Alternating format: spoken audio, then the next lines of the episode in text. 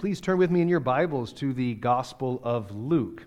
We are going to continue our series this morning called The Songs of Christmas, and I'm afraid because of a computer glitch, I don't have all of the slides laid out for you appropriately.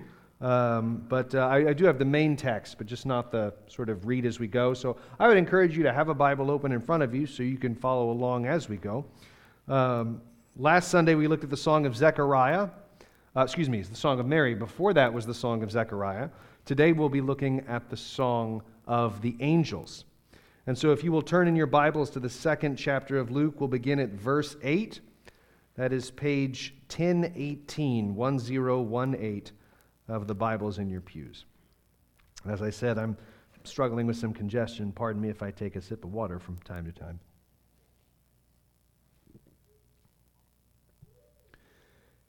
Here's what we read beginning in verse 8.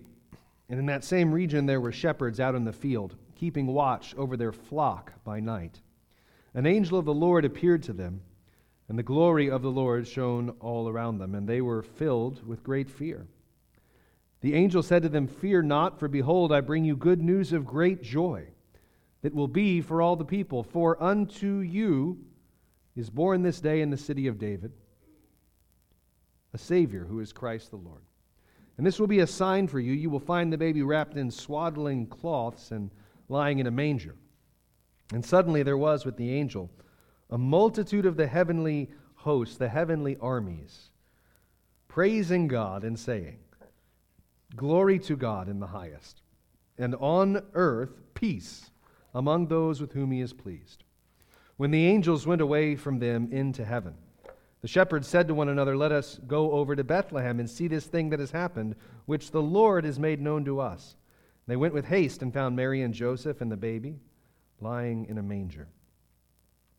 And when they saw it, they made known the saying that had been told them concerning the child. And all who heard it wondered at what the shepherds told them. But Mary treasured up all these things, pondering them in her heart. And the shepherds returned, glorifying and praising God for all they had heard and seen, as it had been told to them. At the end of eight days, when he was circumcised, he was called Jesus, the name given by the angel before he was conceived in the womb. This is the word of the Lord. And again we say, Thanks be to God. As I said a moment ago, so far we've looked at two of the songs of Christmas in the Gospel of Luke Zechariah's song and Mary's song. This morning we'll be looking at the angel's song. I just read verses 8 through 21 of the second chapter of Luke so that you would have a sense of the context. We will be focusing on uh, not every verse of that, but most of them, and especially on verse 14 the angelic song, Glory to God in the highest, and on earth peace among those with whom he is pleased. This is a part of the Christmas story with which we are all familiar. Indeed, it's that portion, if you uh, uh, are familiar, and of course you are familiar with the, uh, with the Charlie Brown Christmas special. It's that portion that Linus reads. In fact, as I was reading it, I found myself almost uh, uh, going into autopilot and reading it the way that Linus does, which I think is in the King James Version. That's how I've been catechized to read Luke 2 uh, by Charlie Brown.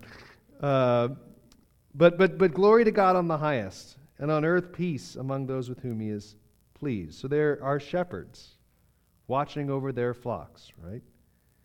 You have one angel show up and tell them of the news one angel shows up and tells them about what's happened in Bethlehem, and then the one angel is joined by, a, uh, uh, by many angels, many of the heavenly armies, and they sing. When someone asks about the, uh, the priorities of church fellowship, and, and people do ask about that because you know, all of, all of the world knows what it means for friends to get together. Christians have this special word for it. We, we, t- we like to talk about fellowship. And so, why is that? Why do we have a special term for it? Well, it's because what we do in fellowship is a lot of what we will be doing for all eternity. There will be eating and drinking and rejoicing and singing, all parts of our fellowship together. Singing is very important here in our church. We've made that a priority and a focus because we're going to be doing it forever. And our songs will not be whispered or thin or paltry. They will be angelic, they will be rich, they'll be glorious, they'll be earth shaking. while no human being ever becomes an angel upon entry into heaven, while death never means that heaven gains an angel, with apologies to sentimentality, we will one day rejoice and join in the melodies and harmonies of the angelic choirs already in progress. The other two songs we've looked at so far in the Gospel of Luke have gone from earth to heaven. This one comes down. This music comes down from heaven to earth. And I want us to see at least three things about the angel's song this morning. First, it was a song for shepherds. Second, it was a song of glory. And third, it was a song of peace. Okay? A song for shepherds, a song of glory, a song of peace. So we'll start out with the shepherds. If you look at verse 8. And in the same region there were shepherds out in the field, keeping watch over their flock by night, and an angel of the Lord appeared to them. The glory of the Lord shone all around them, and they were filled with great fear. The glory of the Lord shone all around them. Probably, given what happens in other contexts, other parts of the Bible, both Old Testament and New, it was, you have a sense of a blinding, powerful light made all the more bright by the fact that it is the middle of the night. And the question is often asked why shepherds? There are, I think, three reasons. One is that the work of a shepherd is meant to call us back to the, to the pre coronation vocation of King David.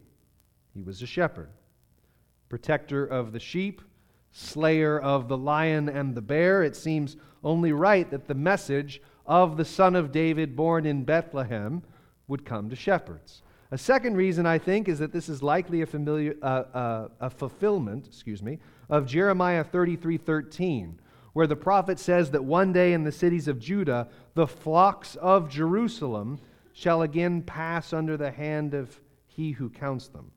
This is perhaps a veiled reference to the invitation given to the shepherds.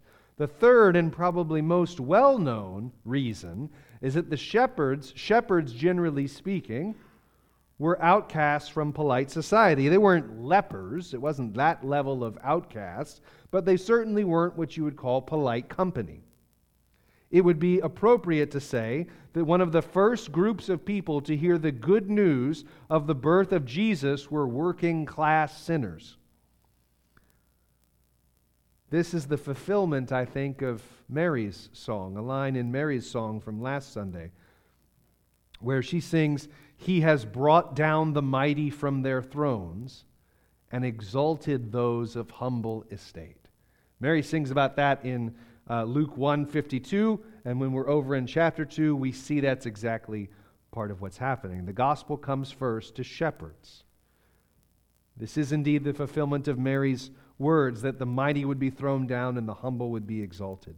Here, humble shepherds are exalted. We don't even know their names, by the way, they're just shepherds. Notice also that they were afraid when the angel appeared. This is quite common right? In the, in the biblical record, when an angel shows up, people are terrified. An angel of the Lord appeared to them, verse 9. The glory of the Lord shone all around them, and they were filled with great fear.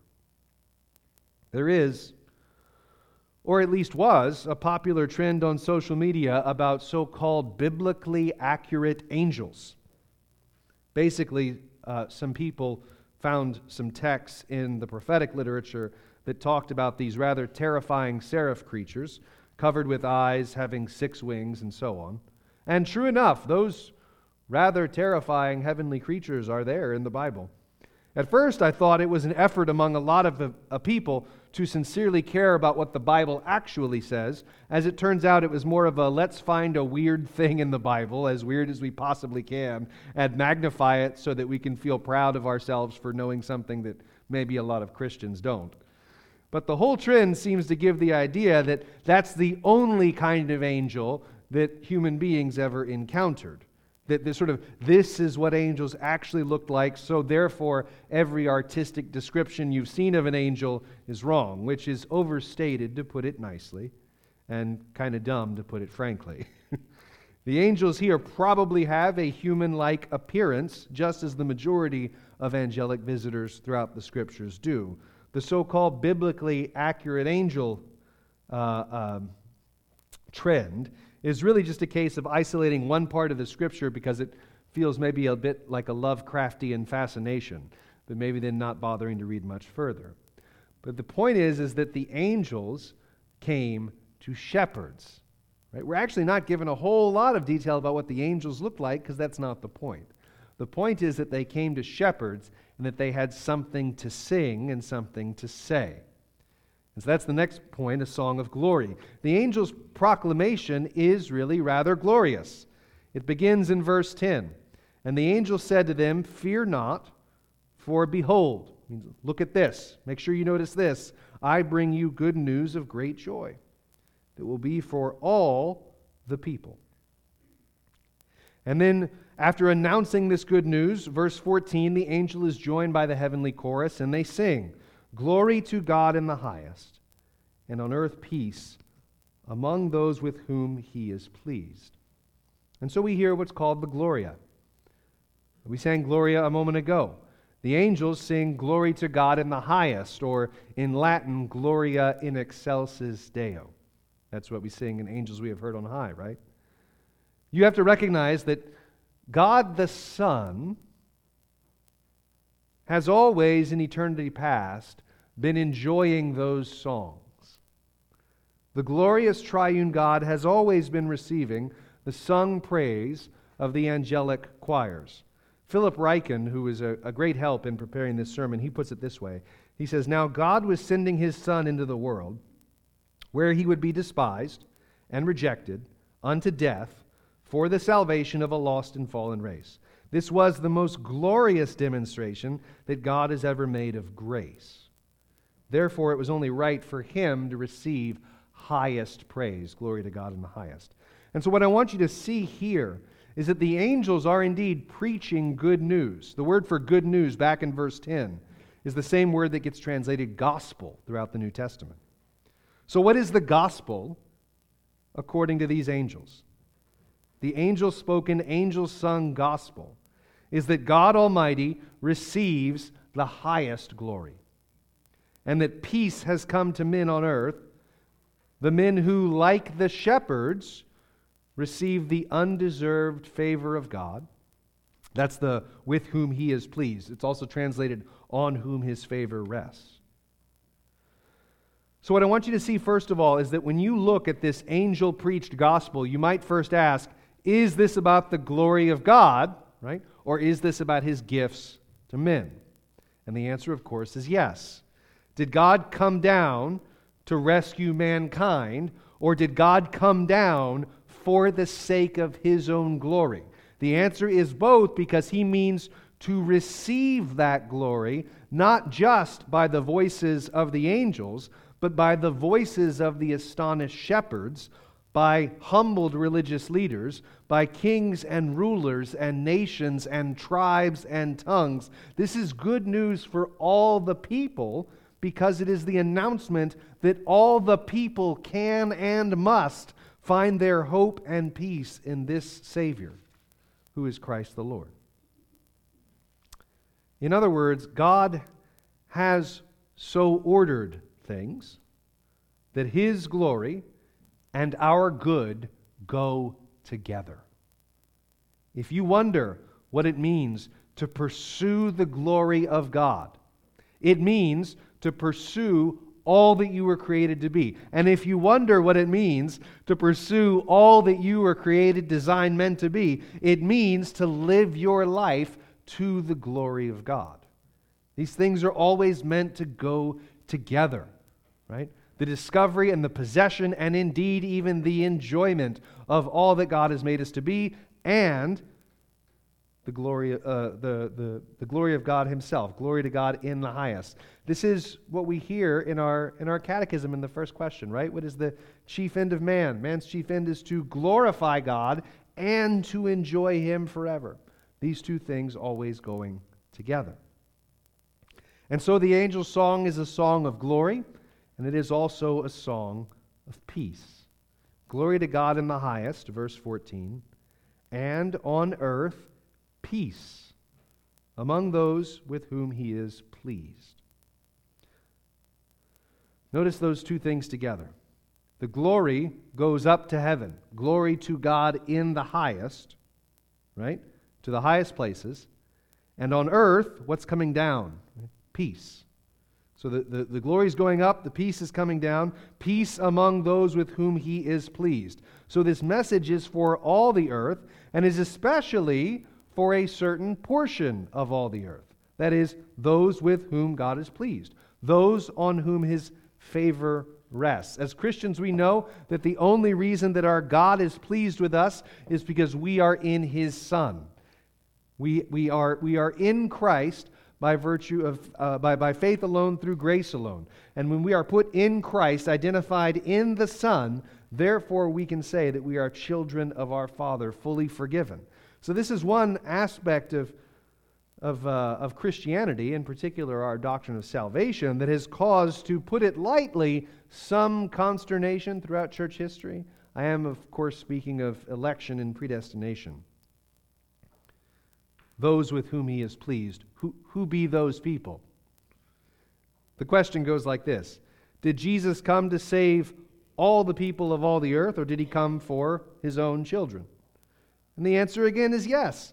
Jesus came to save his people, and he means to save them out of every nation on the earth. So, did Jesus come for all the people? Yes. Did he come for his own, his elect, his adopted children? Yes. Is the gospel for everyone? Yes. Every nation, tribe, and tongue, no matter where you come from.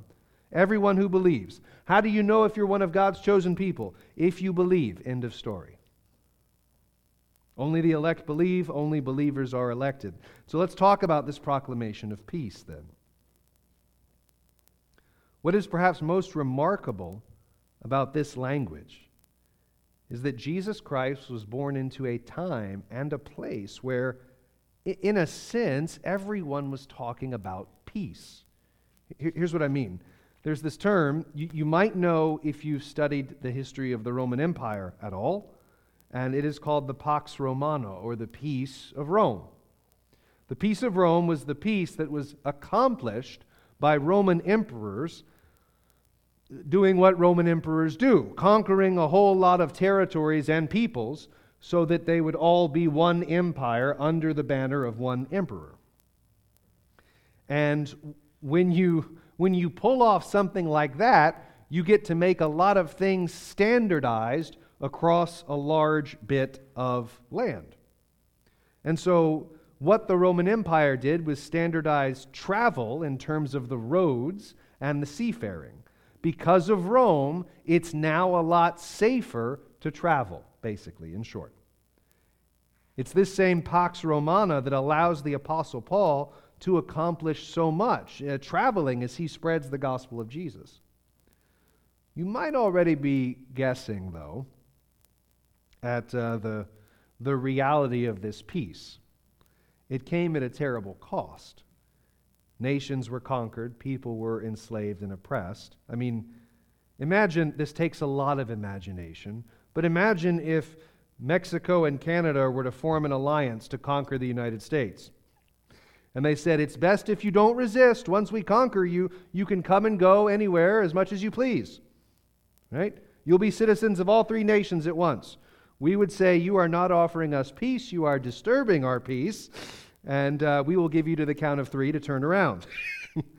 but of course, the official line on the Pax Romana, it was wide celebration, right?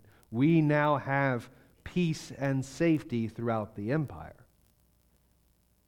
In that context, an angel comes and says, I, am bringing you news that God is delivering peace you, you might say, actual peace, real peace, lasting peace. And the same commentary on Luke, Philip Ryken writes this He says, Even those who had outward peace in Roman times did not have rest for their souls. The famous Stoic philosopher Epictetus, a contemporary of Luke, by the way, observed that, quote, while the emperor may give peace, so this is a Stoic philosopher, not a Christian. Listen. While the emperor may give peace from war on land and sea, he is unable to give peace from passions, grief, and envy. He cannot give peace of heart, for which man yearns even more than for outward peace.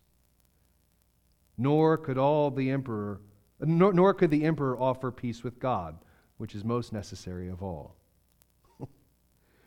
and so the biblical and Christian concept of peace, of course rooted in that Hebrew word shalom, is not just a sense of inner ease and comfort. It is that. It's just a lot more than that. It is, it is peace with God Himself and therefore the end of fear. Do you see that the angel's announcement starts with fear not? And then the theme of the angel's song is that peace has come. These are two ways of saying the same thing.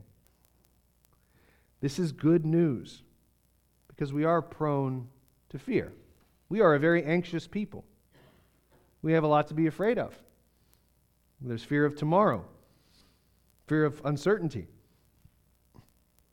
fear of all the trouble and anxiety that comes around the, the holidays and all the preparation, fear for our own safety, fear of, uh, uh, fear of disease and viruses, fear of the wars and the rumors of wars, fear of each other, fear of being known. There's also uh, a kind of fear of God that is the wrong kind of fear of God. Uh, theologians often call it a servile fear. It is the fear of God that runs from God, runs from His words, runs from all that it would mean to follow Jesus. Into these fears, the Lord Jesus comes and through the lips of the heavenly choirs reminds us that He has come to make peace peace between God and you, peace between Jew and Gentile, peace that is everlasting. The reason why we in our cultural moment are a people so awash in anxiety, at least part of the reason, is that we are attempting to live life apart from our Creator. We are instead trying to be gods ourselves, to invent our own identity, to invent our own self apart from God, and then we wonder why we are often so crushed under the burden of fear and anxiety. It is because you are decidedly underqualified for the job of God. Glory to God in the highest, and on earth peace among those with whom he is pleased. When the shepherds heard this gospel, they responded, if you look at verse 15, when the angels went away from them into heaven, the shepherds said to one another, Let us go over to Bethlehem and see this thing that has happened, which the Lord has made known to us. They hear the gospel, they recognize it's a gift from God, they believe, they leave their flocks to go find what the angels have told them. Look at verse 16. They went with haste and found Mary and Joseph and the baby lying in a manger. This is really cool. This, this verb that uh, is is translated um, found. They, they, they found Mary and Joseph. They found the baby lying in a manger. The, the Greek word there, it's, it's the kind of finding that you only use after you've searched. It's search and found. It's the, the emphasis is on the search that has come to a successful conclusion. When they see Jesus in the manger, they were certain that everything they had heard was true. They saw Jesus and they knew. And, and after that, these shepherds, these working class sinners, became the first evangelists. Look at verse 17. And when they saw it, they made known the saying that had been told them concerning this child. They started sharing the same good news they'd been given to anyone who would listen. They took the gospel they'd been given and they gave it to others. This is how the Lord saves sinners by putting his gospel on the lips of sinners and pressing them into all the corners of the world to bring it to other sinners. This is how our Lord Jesus means to conquer the world. Salvation comes by hearing and believing in the gospel of Jesus Christ, who was born in a manger, who died on a cross to pay for our sins, who was raised from the dead to give us eternal life, and all of this is for us and and for the glory of God. Those two things being together.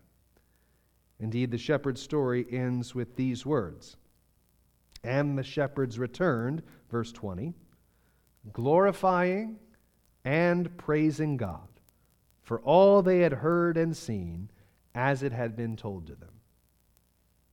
They were imitating the angels, praising God. Glory to God in the highest. They were praising God for peace on earth. This is what indeed the gospel does for us and to us, the very words of God empowered by the Holy Spirit.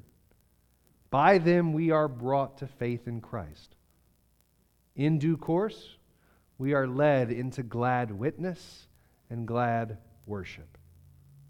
And so, dear saints, let us, in this glad season of many gifts, many opportunities to rejoice, to be sure to make much of the telling of our neighbors of the great glory of God, the peace that He has given, that He has announced to all.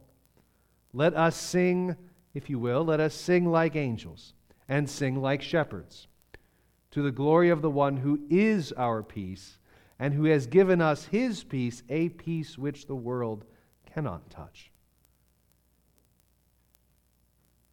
In Jesus' name, amen. Our Father, we ask indeed that you would help us to, if it seems not too proud a thing to suggest, to echo the songs of the angels. To grant that the announcements, proclamations, melodies, and harmonies of the angelic choruses would be heard in these very walls, today and for generations to come. We thank you, Lord, for the reality of true shalom on earth brought to us by our Lord Jesus Christ. Grant that in our work and in our worship, we would be mindful that we live before the face of God, indeed, and that all things are working to your glory and to our good, these things going together. This we ask in Jesus' name. Amen.